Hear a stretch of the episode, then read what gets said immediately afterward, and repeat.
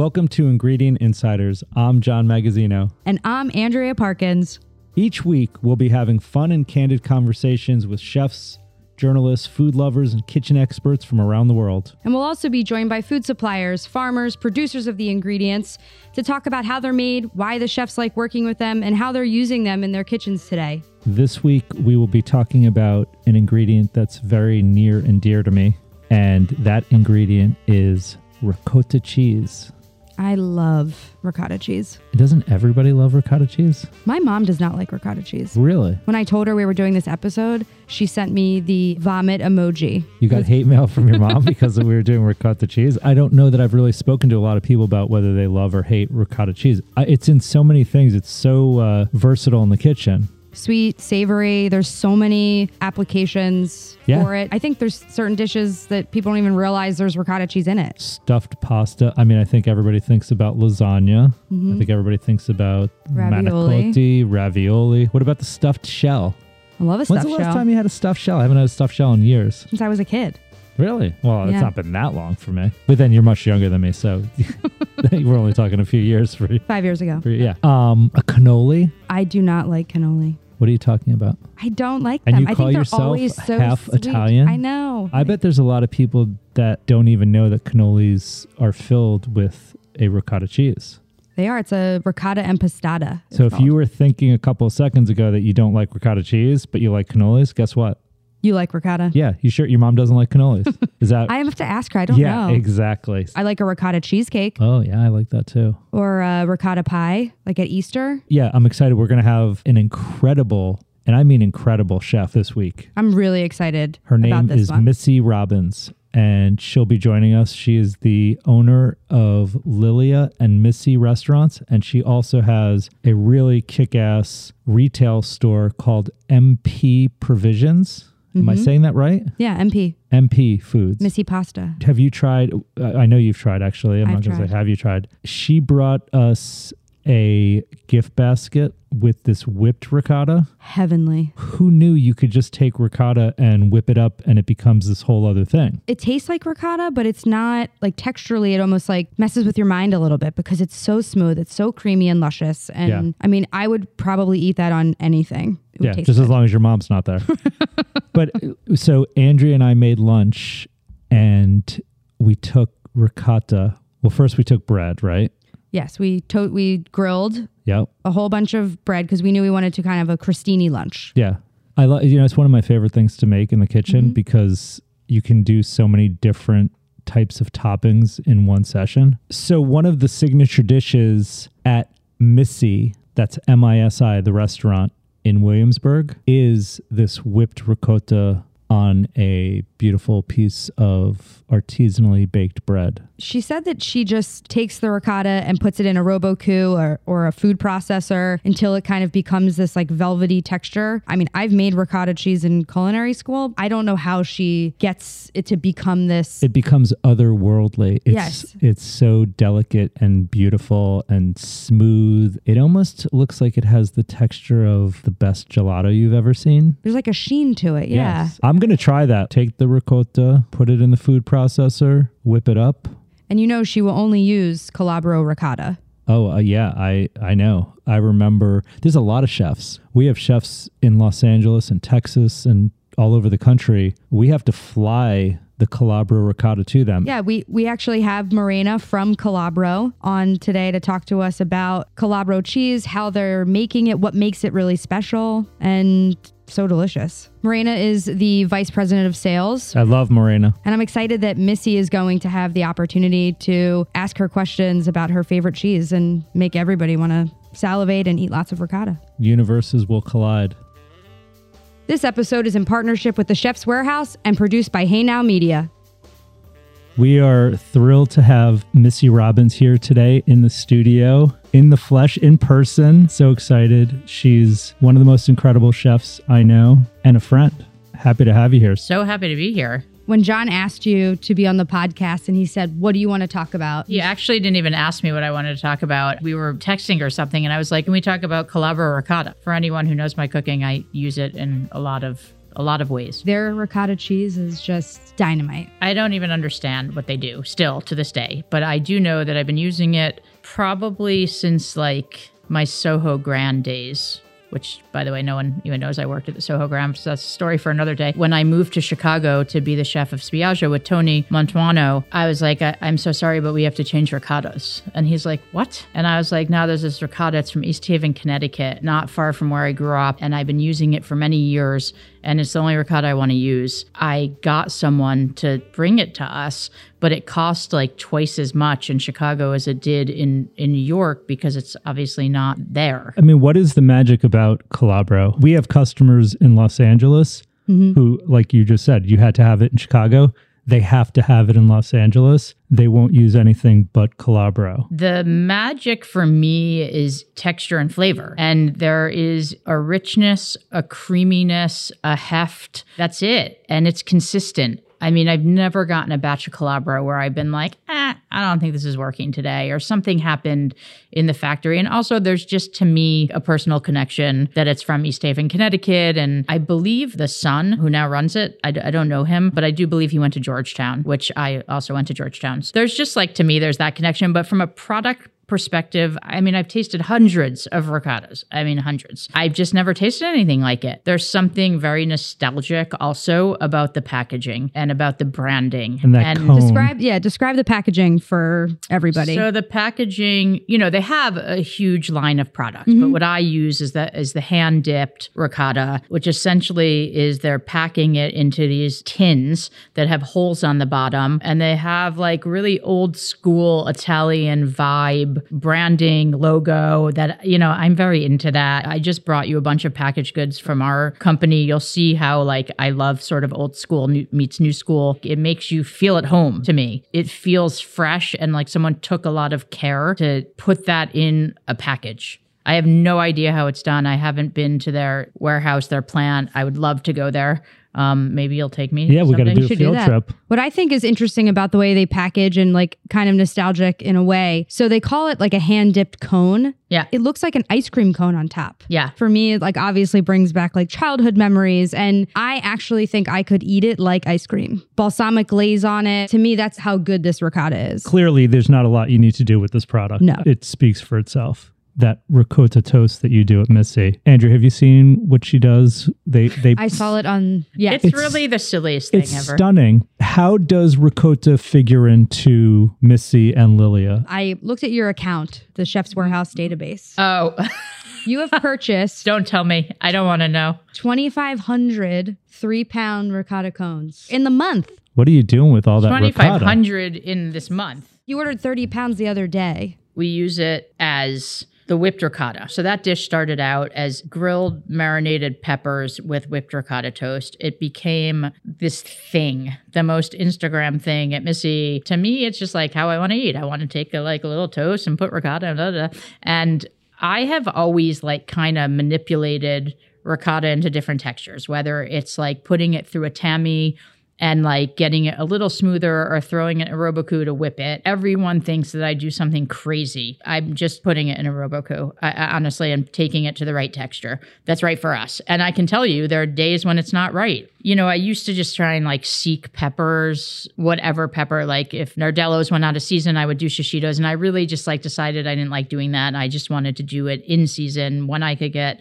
the best of the best peppers during the summer and early fall. We've been doing it with grilled apricots and grilled nectarines and like all these different things. And no matter what I sell it with, I could sell it with nothing and we would still sell like 60 to 70 a day. Is there anything that ricotta doesn't pair well with, in your opinion? Not really. It's kind of uh, not like really. I mean, it's great. It's like great with cured meat. It's great with fruits. It's great with vegetables. I don't know how to eat ricotta with chicken. I don't think it pairs well with chicken, but I'm sure there's a way you can right. do it. We also use it as in almost every filling I do. So even if it doesn't say ricotta filling, our spinach tortelli at Misi is a combination of ricotta, mascarpone, and spinach and brown butter. At Lilia, we say sheep's milk cheese, and it's really a combination of feta and whipped ricotta. It was weird to say feta, but there's this cheese from Sardinia, which I'm sure you're familiar with. They brine very similarly to feta, and it's not, we don't have it here. Mm-hmm. And so when I was researching this dish for the opening of Lilia for the agnolotti dish, which is now our highest seller ever, just above Malfadini. I was like, how do I get that kind of like tang and saltiness, but I don't want to call it feta, so we combine them. So like I have it hidden aside from the ricotta toast, and we also sell it. You know, we started this specialty company in, in February 2020 called MP. Um, and we sell the whipped ricotta now in a little like piping bag so people can do it at home themselves. Like on the couch while you're watching television, Yes. just like pipe it Yes. in your I'm, mouth. I'm so excited about this. um, I'm just using it in a lot, in a lot, a lot, a lot, a lot of places. 2,500 pounds a, a month. It's Yeah. definitely going somewhere. I want to jump back because there's so many things we just mentioned that are exciting to me. You grew up in New Haven, outside New Haven, just in the- outside in New the Haven. suburbs. Andrea and I love talking about pizza. So you Let's grew up it, in a guys. pizza Let's mecca. give it to me. Well, what is your favorite Connecticut pizza? Hands down, Sally's. Sally's. She's a hands down Sally's, Okay. and I'm I a love. hands down Sally's. I am a second is modern. okay, Um, and I started going to modern like way later in life. We started going to modern. It's very different from Sally's. It's like a, just a different experience. And obviously, like Pepe's is great. If you grew up in New Haven, you are you have a loyal thing to one or the other. But I'm a Zuppardi's guy. Okay, just went to Zuppardi's for, for the first time last summer. The fennel sausage one, I, I gotta say, is is great. Zuppardi's is cool. They make the sausage in house, right? They do, and I'm going to tell you why I like Zuppardi's because you mentioned the four-hour line. I can't stand waiting in line for We don't food. wait in lines. And typically, when I'm going to New Haven for pizza, I'm usually on my way to Boston or somewhere Yeah. for work. And Zuppardi's for me is an easy on off the highway. There's rarely a line there. Yeah. And then the other thing that was mentioned earlier, I love talking pizza anytime, Spiaggia, which was the most iconic Chicago restaurant for Italian cuisine. And a lot of great chefs came out of that restaurant, obviously, including yourself. But it just closed. I just saw the headline. Yeah, it was like an emotional moment. Like I definitely teared up. They had a 36 year run. It's incredible. And all these chefs have come out of Spiaggia. But the coolest thing to come out of Spiaggia is the kinship of the people that that work there. So on that day that they announced the closing, I mean, there was so much Instagramming of old pictures and text between all of us. So Spiaggia is a special, like a really special place, and it changed obviously changed my career at the time that I went there. I had been at the Soho Grand for three and a half years, and I was fairly miserable. Did you know you wanted to cook Italian at I mean, let's back up again a little bit, going back to you know, the New Haven, Connecticut. You grew up, it wasn't an Italian family. A Connecticut born woman becomes what again, what I consider one of the greatest Italian chefs. You can say it Jewish, Eastern European, no Italian roots. It's okay, John. You can say it. No, I don't mind. I- you, you grow up Jewish family. We're finding a lot But of Jews you and know, I'm- Italians, because I'm a, Same. pi- I'm a pizza bagel, they're very, very similar. Yeah, well, I'm finding that there are so many great Jewish Italian chefs in the United States and maybe around the world that I don't know about.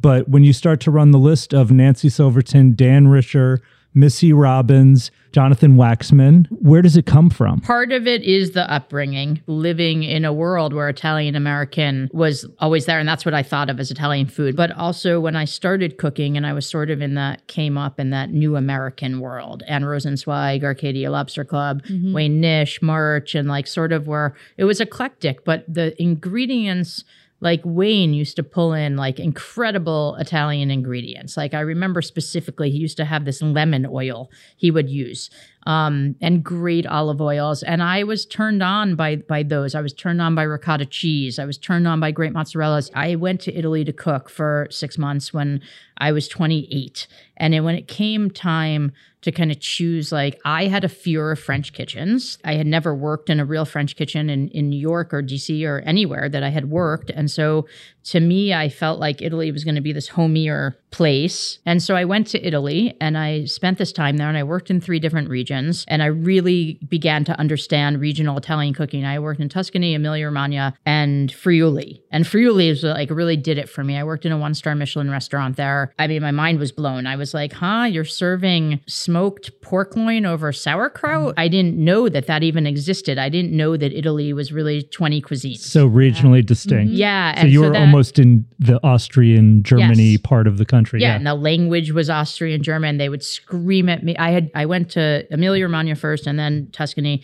and I just started to like finally start to grasp the language. I had no formal training. I had a dictionary. I learned. So by the time I like got to Friuli, I was like, oh, I can get by every day, sort of. I couldn't have like a conversation like this, but I could like get to the train station. I could order my water. I could order my food. And I got to Friuli and they started speaking to me, and I was like, huh? And it sounds like they're speaking German, and they would like scream at me. I'd be like, I don't know, capito, no capito. And they'd be like, you understand what you want to understand. And I'm like, no, I actually don't understand you. Um, it's like one of my favorite stories to tell. It was an awesome experience, but also terrifying. And then I came home. Once you go through like an adventure like that, I was 28 you're very open minded. So when I came home, I was like, oh, I'll go to Vegas. I'll go to San Francisco. I'll do whatever because I'm adventurous.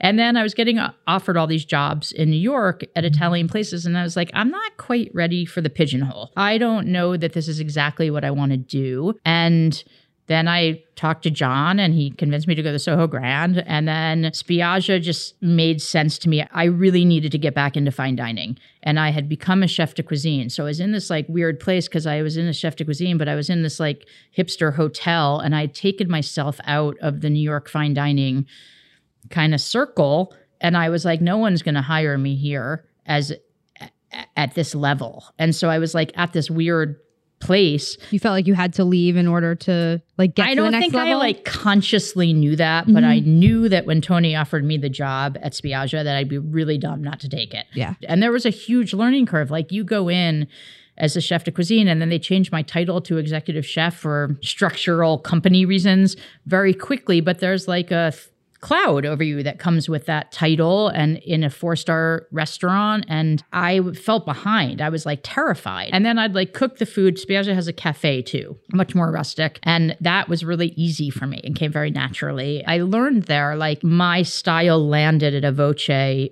kind of right in between the dining room and the cafe. And it wasn't quite as fancy, but it was still like really refined, but it had some rusticity to it. But I didn't ever want anyone to call my food rustic. I was like very set on that. Once you have that in you, like I don't know how to uncook Italian. There are other things I'm interested in. I love at home experimenting with Middle Eastern flavors and cuisine and technique. I don't know a ton about it, but that I would say like if I ever went in a different direction from Italian or I opened something else, like that's what would excite me the most. Anything that has a cultural perspective is what I love. Doing new American food is great, but it doesn't have that like perspective where you get to research and learn and understand why this doesn't have like those roots. it doesn't have the roots, and I think that's what turned me on a lot to Italian food when I started at Spiaggia. Like I read a lot. I just read cookbooks. Everything you just said, it's a Italian food's very soulful. I think Mediterranean food and, and Middle Eastern food is also very there's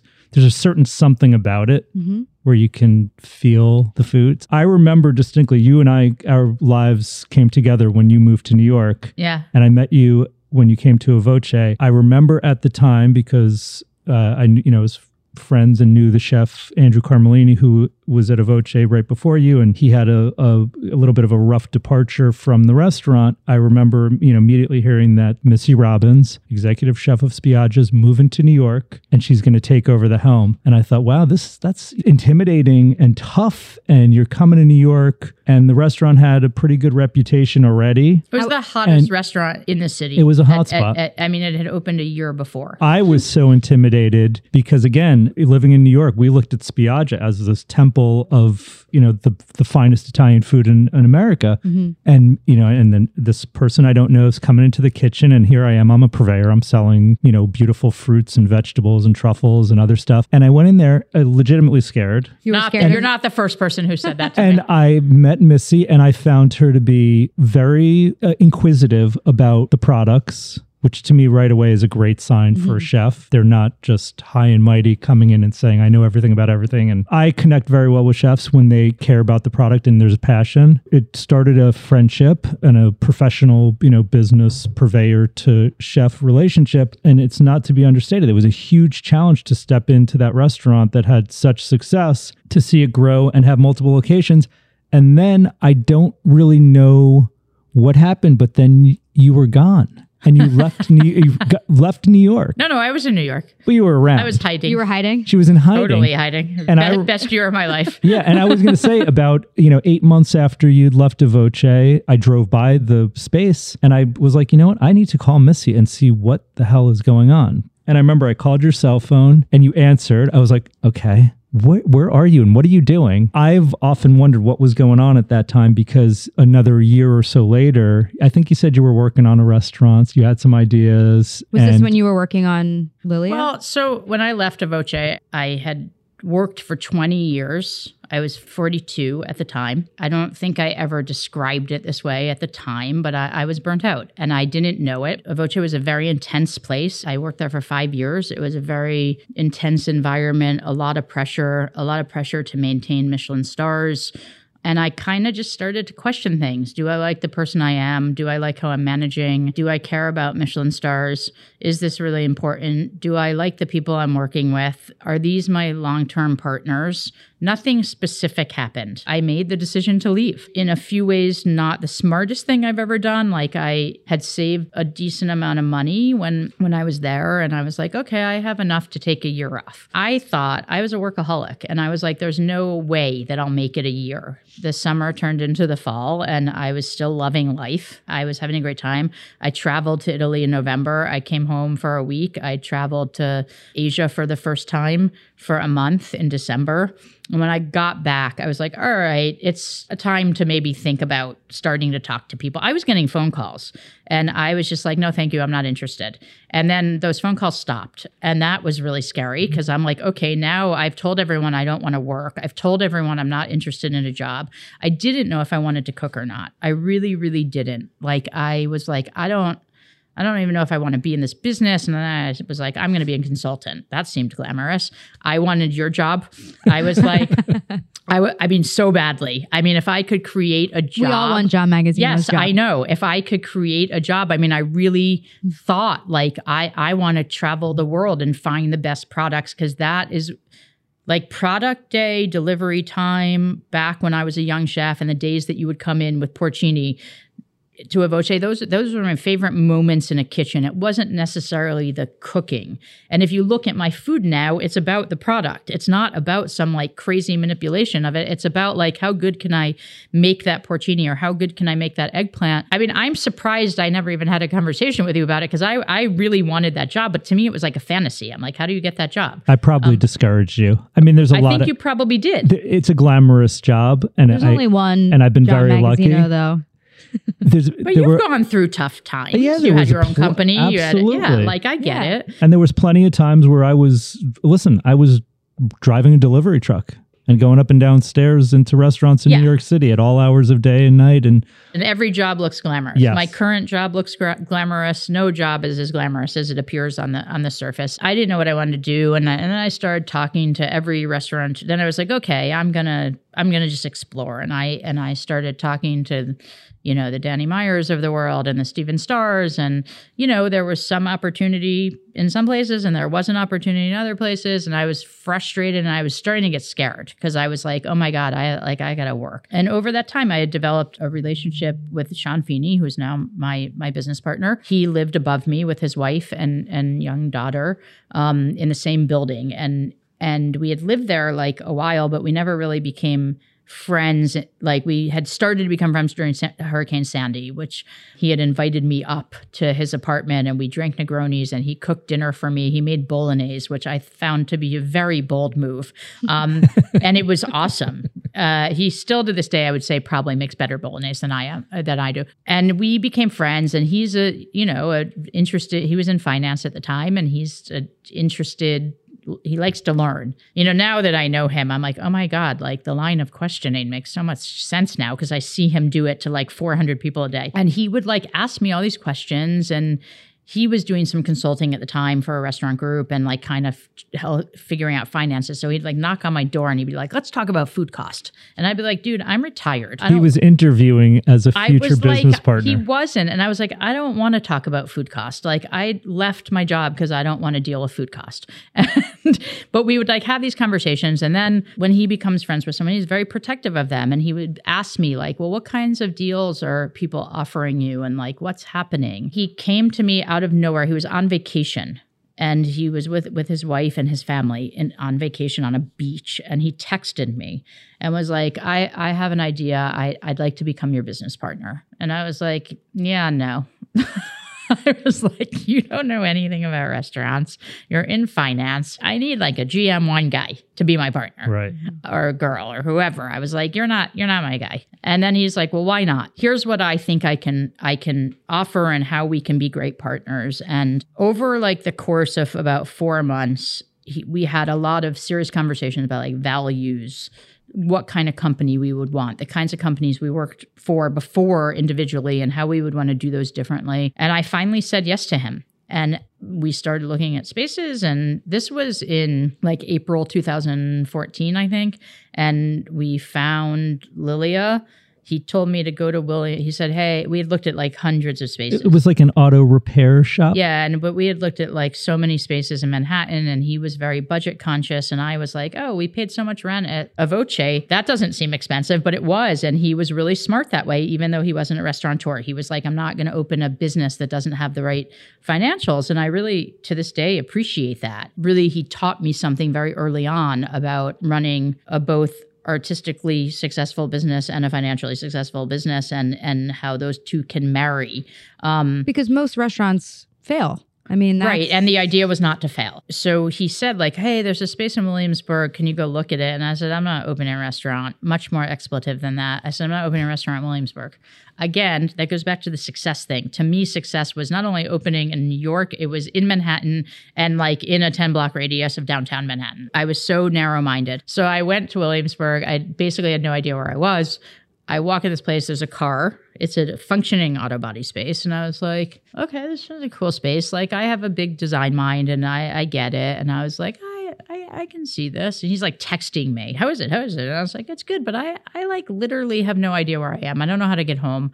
And I, it's hilarious. Like, yeah, I was, a, I was like an, an annoying Manhattan person who didn't spend a lot of time in Brooklyn. And um, again, we like had a lot of talks and we explored Williamsburg a lot. We would go on weekends, we would walk around, we would try and understand who our clientele would be and is this viable and can I open the caliber of restaurant that I want to here and whatever. And we just decided to go for it. I was like, what's the worst that can happen? Like we open, it doesn't work. I disappoint some people and I get a job. I had no idea really what would happen with Lilia. And we opened and we opened the doors. And I realized in that time that like I didn't want to cook for reviews and Michelin stars. I wanted to cook for people. And I wanted people to come to that bar three times a week and have a bowl of pasta and a glass of wine and go home to their building across the street. And I was like, I'm going to do it. And the first thing I posted this the other day on my Instagram that the first dish that I knew I wanted to cook was this rigatoni with, with spicy red sauce. And I never put red sauce on the menu anywhere that I worked. And I was like, I'm going to do this. Either people are going to love it or they're going to hate it. And they're going to be like, what is she doing? And I did it. And I don't know. I just cooked what I wanted to eat. And I, I think being in that neighborhood gave you a little bit of that freedom to a certain extent. Mm-hmm. Yeah. You felt that, hey, you know what? I'm a it little bit removed. It wasn't that. It now. was really just me saying, like, you know what? I opened Lilia right before my 45th birthday. I kind of was like, you were just I, doing you. I was like, I don't, I don't care anymore. I just want to open a great restaurant. I want to open somewhere that's fun, that is serious, that has amazing service, great wine, great cocktails, that just cooks great food, that's craveable. And I didn't even know what craveable meant. I knew that like I wanted a more stable menu that would have seasonal stuff coming in and out, but like then also have things like rigatoni red sauce or the malfettini with pink peppercorns that could always be there. There was some method to it, but it wasn't about Williamsburg. You know, I'd been in this environment for 20 something years of like cooking for reviews or having to maintain or having to cook in in a box or cooking through Tony's lens which was fine but like even a voce their mission was to have Michelin stars And and when you're cooking through that lens, instead of saying like I just want to cook food that people are gonna like, you, you're cooking like to make it look a certain way. You're cooking to say like, is that good enough to get a Michelin star? Now to me, that's lud- It's like ludicrous.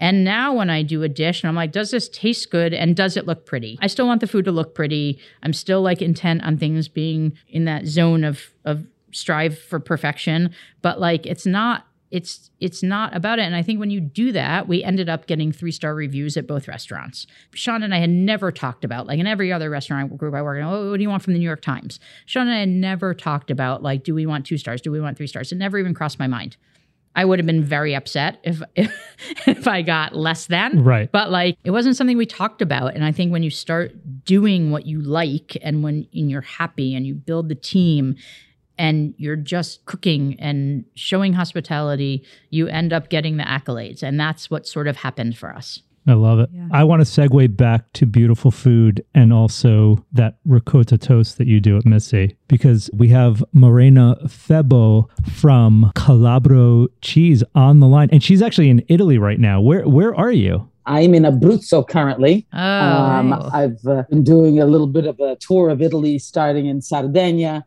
uh, Rome, now in Abruzzo. Uh, later on this evening, I'll be in Penne, and eventually I'm going to make my way north to Milan, uh, Bolzano, and Vicenza. Must be nice to have a, uh private helicopter to jet you all over Italy on some kind of secret uh, ricotta tour. Is that what's going on? Exactly. How did you cover that well, many uh, towns? in- one, one must do quality control. Well, we've been talking about not just ricotta cheese today, but we've been talking about Calabro ricotta. Missy is one of the largest users of Calabro ricotta at the Chef's Warehouse. Yes, uh, and I thank you very much, Missy, for your loyal following. oh my God, I love it. I, I can't use anything else. Doesn't work.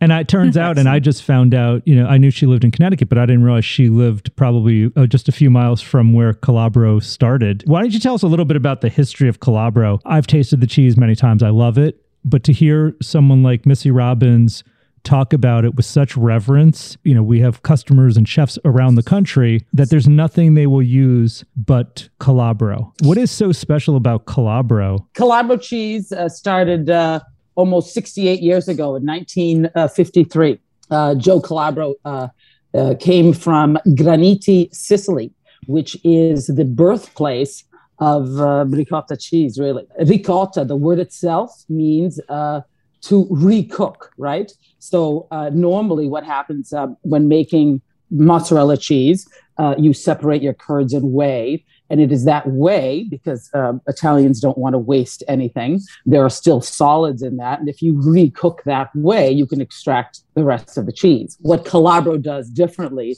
is boils actual milk. So that's the reason why you have this very dairy forward, rich flavor. Uh, it's made in big 350 gallon kettles. The curds come to the surface, they're hand skimmed and then ladled into the individual tins. And they're hand skimmed for a reason because the curds are very delicate when they come fluffy to the top. And you want to maintain that because the more it's handled, if it was machine packed, you would lose the texture of that curd. So they're delicately ladled into individual tins, and those tins actually also have perforations on them so that the, the whey will continue to drain out and it's all done really just to maintain the consistency of that cheese. So this is still a very much an artisanal product. Very much so. It's very different Um, from what you would find at the grocery store in like a tub. It's very dense and heavy. This is very light. And even when you're talking about it, it sounds like very romantic. I don't know. Yeah. I'm picturing scooping the curds out of the pot. It's just, it's so good. Oh, yes. Well, uh, there's a skill to it, obviously. The difference between what you buy in the store in those plastic tubs is we don't add any artificial ingredients. There are no binders, no fillers. Normally, when you use all 100% whey, don't forget it's a waste product, right? So that whey is actually very grainy. And unless you then emulsify it and add binders to give it texture, it's just going to have a very sandy finish on your tongue. That's the main difference. The plastic tubs in the grocery store seem more like a cream cheese, uh, thicker consistency as opposed to the individual curds that you're going to see with our hand dipped ricotta. Missy loves the packaging. It, it's really got a great look to it. Why the cone? There's an interesting story behind it. Uh, when Mr. Calabro first started uh, making the cheese back in 1953, when he first started, they would actually go out and in those individual tins and just bus trays, right? So, uh, like I said, those tins are perforated. Picture that going into the grocery store, it's on the shelf, it's uh, in the refrigerated section, but the tins are going to bleed out as the whey drains out of the bottom of the preparation. Naturally, the cheese is going to settle in the tin. Zia Lenora would come into the grocery store to grab her tin of, you know, ricotta cheese, and she would say or yell at the manager, "Hey, this isn't full." The manager would come over with with a shut up scoop, basically, to top the top of the container, so that the customer felt like they were getting their full one pound of cheese. That's cannot, awesome. So, I had no idea that that's why you packed it that way. You cannot yeah. cheat the Italian nonna. She will not. No, absolutely that. not. She wanted her full container. can, can I ask a question that I've wondered for many years as I've used this cheese? It was relayed to me years ago when someone said, like, why is Calabro better or whatever? I don't know if I made this up or someone told me this, but I've always said that it has a higher fat content than other ricottas. Is that true, or is that just because of the it, milk it, naturally that, makes exa- it that way? Well, exactly right. That's the creaminess that you're tasting. There is going to be higher fat content simply because we're adding milk to. It's not 100% whey. It's milk based, so it's naturally going to be creamier, and it's going to have that silky texture in the mouth. Great. I'm glad I haven't lied to hundreds of people over the last 20 years. You knew that palate knew. So, what other products does Calabro make? You know, we sell not just the ricotta. Obviously, it's the top item for you guys, but there's also mm-hmm. mozzarella, burrata, Sure, we have a full range. Calabro makes fiore di latte, mozzarella, burrata, stracciatella, and recently we've also now gone into the category of buffalo milk. We started sourcing buffalo milk, and we make now fresh buffalo mozzarella and ricotta on premise so that it gives you now extended shelf life. The difference between buffalo milk and cow's milk, buffalo milk has like Missy stated too, a much higher fat content than regular cow's milk. So it results in a much creamier texture in the cheese in the final product. Does the milk matter to Calabro? Are you working with specific dairies or farmers? 100%. We only work with local dairies, all within 100 miles of our East Haven facility. All of our milk is RBST free, gluten free, and uh, also kosher, all of the ricotta. What's really nice is the Chef's Warehouse has a great long history with Calabro. Missy is obviously a big devotee of the products, as are many chefs. And the nice thing about this product is you don't have to be a professional chef to find it. The product is available at Eataly Market markets around the country. They actually fly it into Los Angeles and Las Vegas and Texas and the New York and Boston stores. Central Markets in Texas carries it. If you're in Brooklyn or, or wherever you are in the country, if you seek out an individual fine cheese shop or specialty food shop, there's a good chance you're going to find Calabro in that, that market. Um, yes, so, Whole Foods, uh, Stop and Shop, Shaw's. Wow. Um, really, every major retailer does carry us. Obviously, not all full line, but in some capacity. King's, Balducci's, all of them. Mm-hmm. Wow, look at you. Well, Morena, thank you so much for coming on, joining us all the way from Italy. Yeah, we appreciate your partnership as always. Thank you very much. Your amazing cheese, thank and you. thank you so much. And Missy, thank you, thank you too for being on here. This oh, has been an incredible, uh, incredible time to talk to you, and if I you learned a Brooklyn, lot. I think Missy, I'll saying. see you in Brooklyn next. I hope sure. so. I hope so. Absolutely. So Missy's got two incredible restaurants, Lilia and Misi, both in Williamsburg. You've even got a pop up going on Governor's Island this summer. So we have this specialty pasta food company, which is probably a whole other show. It's like my dream company. And we sell our pastas and sauces and all this cool stuff. Through that, we're doing this amazing thing on, on Governor's Island that's through Labor Day. Four nights a week, we cook for 12 people a night. We bring you on a boat. We have this beautiful, beautiful setup. Wow. We have one live one live fire. That's it. Three chefs and a, a, team of servers. It's honestly been the happiest I've been in a long time. You've got a book coming out. I Missy, do. We you know we are talking about ricotta cheese today. Mm-hmm we could also talk to you about fresh pasta, pasta, and pasta making because I did just write a book on it with my fiance. Talia Baiocchi is actually the writer, and I mean, she deserves most of the credit. I just have a lot of the information and recipes, but we're really excited. A three year project that got delayed a little because of COVID. We talked a lot about the Italian American New Haven thing, and we have a whole Italian American section in there. It sort of tells the journey of my life through pasta. So We have Italian American. We have a whole pasta making illustrated section of how to make shapes and how to make dough properly and all that. And then it goes into a whole regional thing from north to south. And then it goes into what we call modern classics, which are sort of like my dishes from Spiaggia days to now. It comes out October 12th. So we're, we're really excited about it. Well, thank you so much. We appreciate you being here. Oh, of course. This has been We are incredible. honored. Thank you. As always. Super yeah. fun. Thanks again. Ron, Thank Thanks, you. guys. This episode is sponsored by Calabro Cheese, a line of artisanally made cheeses from East Haven, Connecticut. The products are favorites among top chefs and available through the Chef's Warehouse for restaurant professionals and can be found at your local specialty store. Thanks so much for tuning in to this episode of Ingredient Insiders, where chefs talk.